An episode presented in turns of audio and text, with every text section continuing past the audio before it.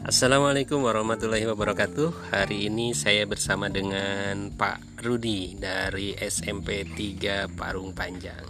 Oke.